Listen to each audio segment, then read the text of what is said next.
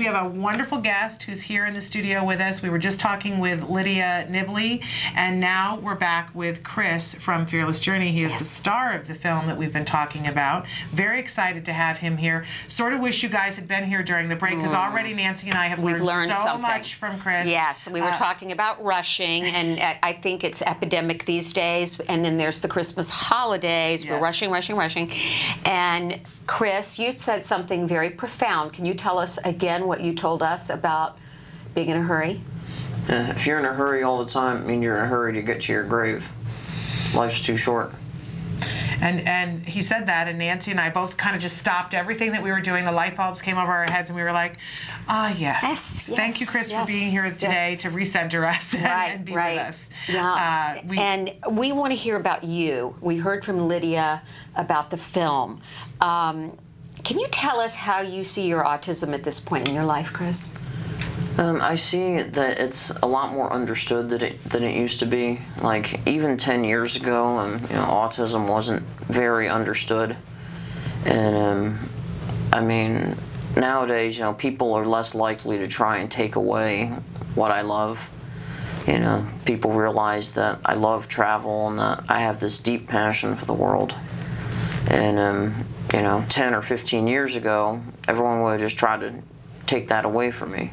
So you feel like the world has become more accepting of individuals with autism spectrum disorders? Yeah, there's a lot of improvement. There's a lot of room for improvement, but there has been a lot of improvement.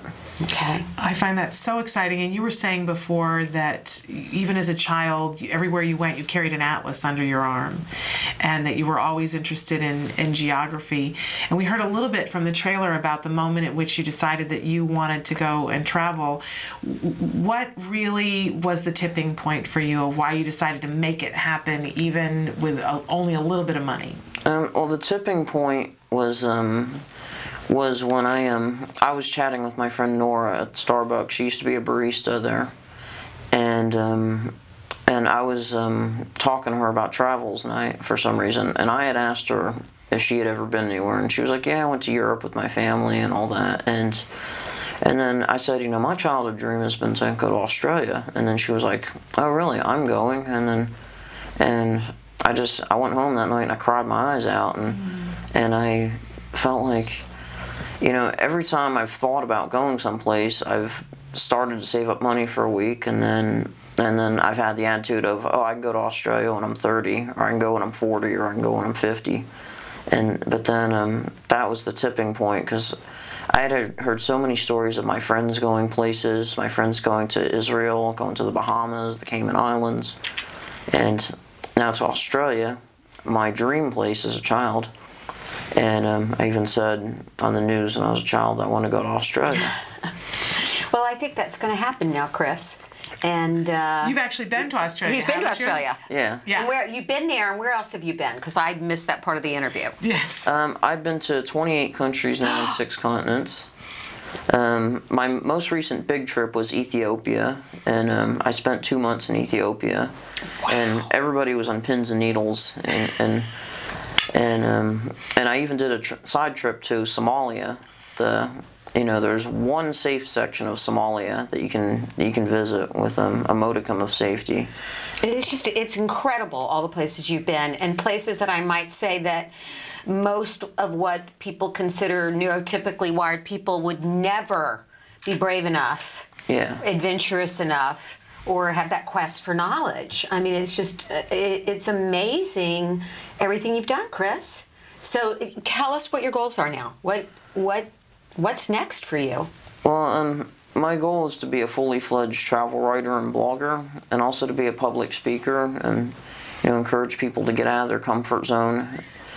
You know, because, you know, the vast majority of people nowadays, you know, they get settled into a regular job, which the majority of those people would see as a dull job, and they don't realize underneath the surface that they have a hidden gem. Like, they may be an expert guitarist and not realize it. They may be an expert singer or an expert writer, and people get into these comfort zones, and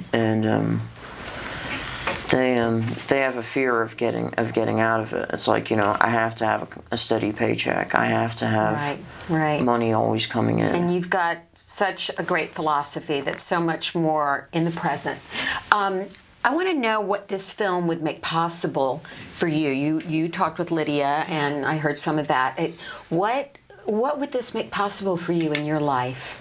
Well, it would definitely help me get recognized. It would you know, help them, you know, writers and publishers see me, and they realize that I have a talent and I have a passion for the world. And then, you know, they're like, you know, they may see like, oh, I need somebody to go on an assignment for me to Israel, for example. Mm-hmm. And you know, and they may even understand, you know, he has autism, so his passion is even deeper. You know, he may write a story for me in even deeper detail.